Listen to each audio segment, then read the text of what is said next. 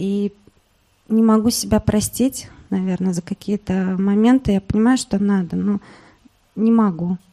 Вот. И, в общем, как замкнутый круг внутри какой-то, не знаю, как с него выбраться. По поводу прощения, я говорю, что главное прощение – это не обвинение. То есть прощать, по большому счету, бесполезно. И извиняться, по большому счету, бесполезно.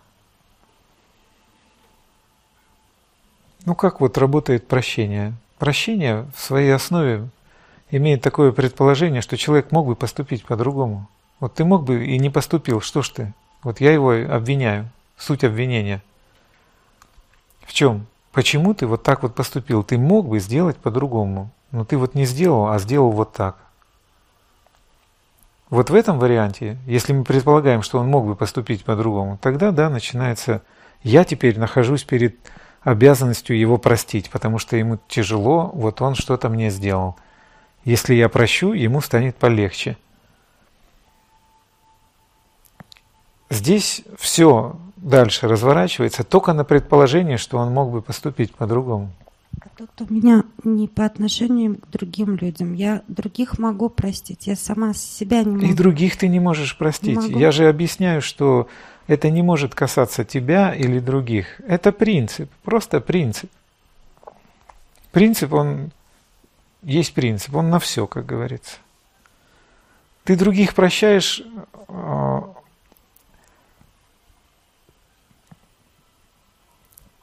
ну я не хочу говорить неискренне, но не по-настоящему, я скажу так. Ты пытаешься, да, искренне их простить, но настоящего прощения не происходит. Он не может быть по отношению к себе один подход, а по отношению к другим другой. Он один подход. Ты уже просто от своей боли настолько устала, что еще чувствовать, когда кто-то другой виноват, говоришь, да ладно, как говорится, иди с миром, мне со своей разбираться вот так вот еще. Еще чувствовать, как тебе плохо, прощаю, иди. Мне от своей плохо, мне себя бы снять. Себя снять я предлагаю один единственный вариант, который, на мой взгляд, реально работающий. Реально работающий вариант. Если заниматься прощением, это бесконечный процесс. Почему он бесконечный? Потому что я все время нахожусь в предположении, что мог бы, мог бы сделать другое. Я могу быть другим. Это предположение включает меня в бесконечную гонку. Даже если я сейчас, как говорится, ничего никому не наделал, да, и сам по отношению к себе ничего не наделал, я всегда недоволен тем, что есть.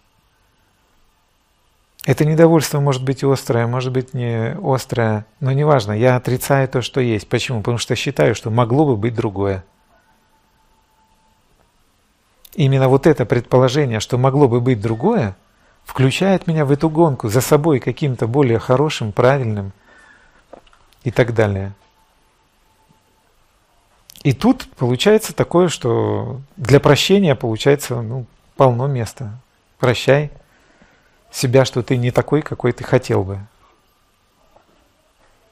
Тут этот разрыв, он все время создает вот это конфликтное поле такое, в котором будет обвинение, что ты не такой. Ты вот такой, а должен быть вот такой. Все, даже если ты еще ничего не сделал, ты уже виноват, что ты не такой. Исправляйся давай. Исправляй вот это, чтобы оно было как вот это. Ну, так это вечная гонка за этим. Я ж вот именно это хочу объяснить, что в этом принципе ты будешь вечно гнаться. Потому что как только ты чуть-чуть приближаешься сюда, представление об этой штуке меняется, и оно уходит вот сюда. Ты подтягиваешься, а оно уходит сюда. Мы можем взять ну, элементарную какую-нибудь вещь, и ты увидишь, как только ты себе разрешаешь квартиру побольше, начинаешь что-то приобретать на эту тему, например, да? Твоя фантазия, представления и мечты твои также начинают разбегаться, потому что ты вникла в эту тему, посмотрела, а что вообще на рынке есть. И говоришь, а что это я себе вот такое только? То есть мечта потихонечку раз и отползла повыше – Ну ладно, возьму пока вот это. Ты вот это берешь, а сама уже вот тут переползла. Потихоньку деньжат подкопила, берешь это, а она переползает. А чего же не вот это? По недвижимости это понятно, что ты всегда будешь хотеть чего-то побольше. Ну, условно говоря. Всегда хочется чего-то, вот средства только ограничивают. А были бы средства, так брал бы и брал. Почему? Потому что все время устремлен в какое-то другое состояние. То есть я должен быть вот здесь, а не здесь. Бесконечность этого процесса очевидна, просто очевидна.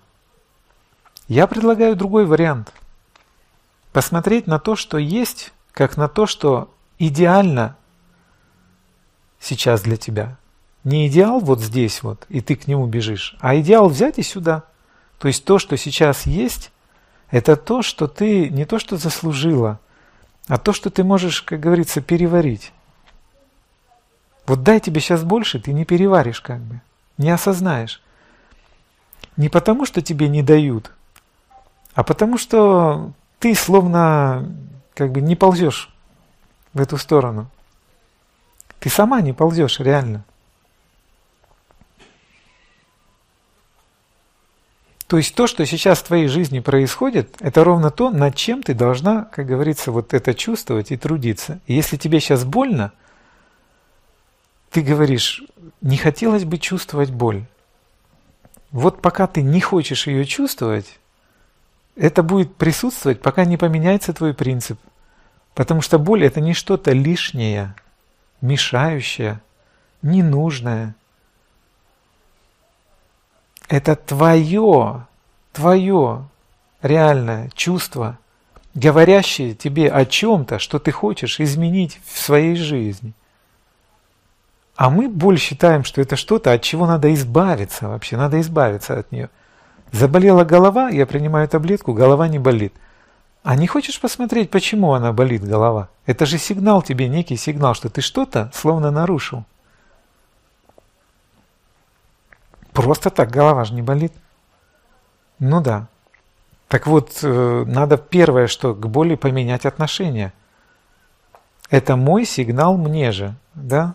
Если ты так на это смотришь, тогда ты начинаешь с ней не то что дружить, а во всяком случае не сопротивляться, не отрицать ее, не избегать ее. А так стоит один вопрос, когда она уйдет? Когда я перестану страдать?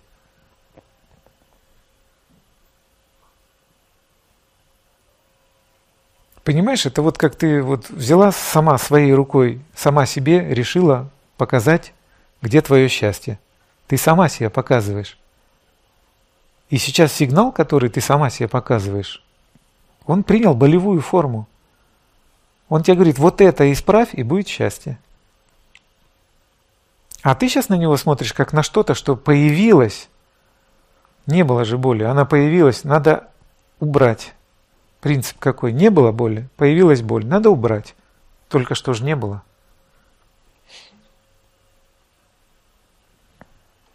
И поэтому пока не поменяется позиция или отношение к этому, а, это тоже общий принцип. Все, что появляется в жизненном пространстве, должно быть осознанно. Пока оно не осознанно, оно будет крутиться тут. До того момента, пока ты найдешь к этому осознанное отношение. Если что-то не меняется, так и знай, не меняется твоя позиция. И тебе придется ее рассматривать. Да, и с прощением, и с болью, и со всем остальным.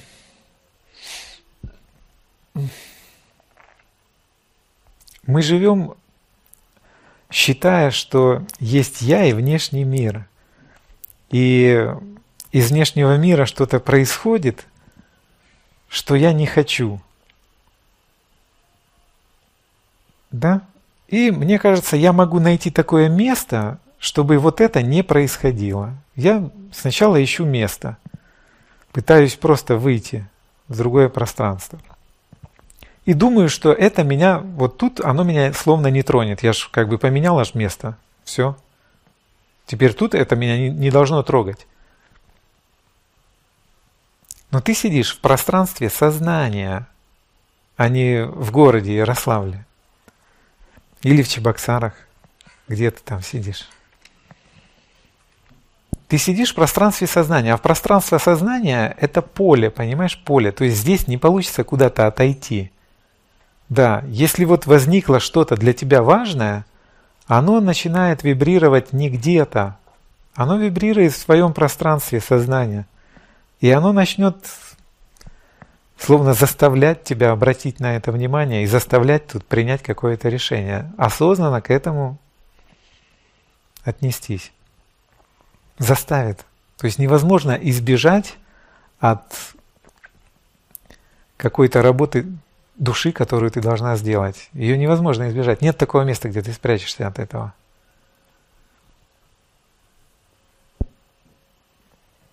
Если это понятно, тогда ты просто перестаешь бегать и начинаешь смотреть на то, что есть. Идти туда и рассматривать. Размышлять, думать, читать, беседовать, спрашивать. Пока не возникнет осознанное к этому отношение.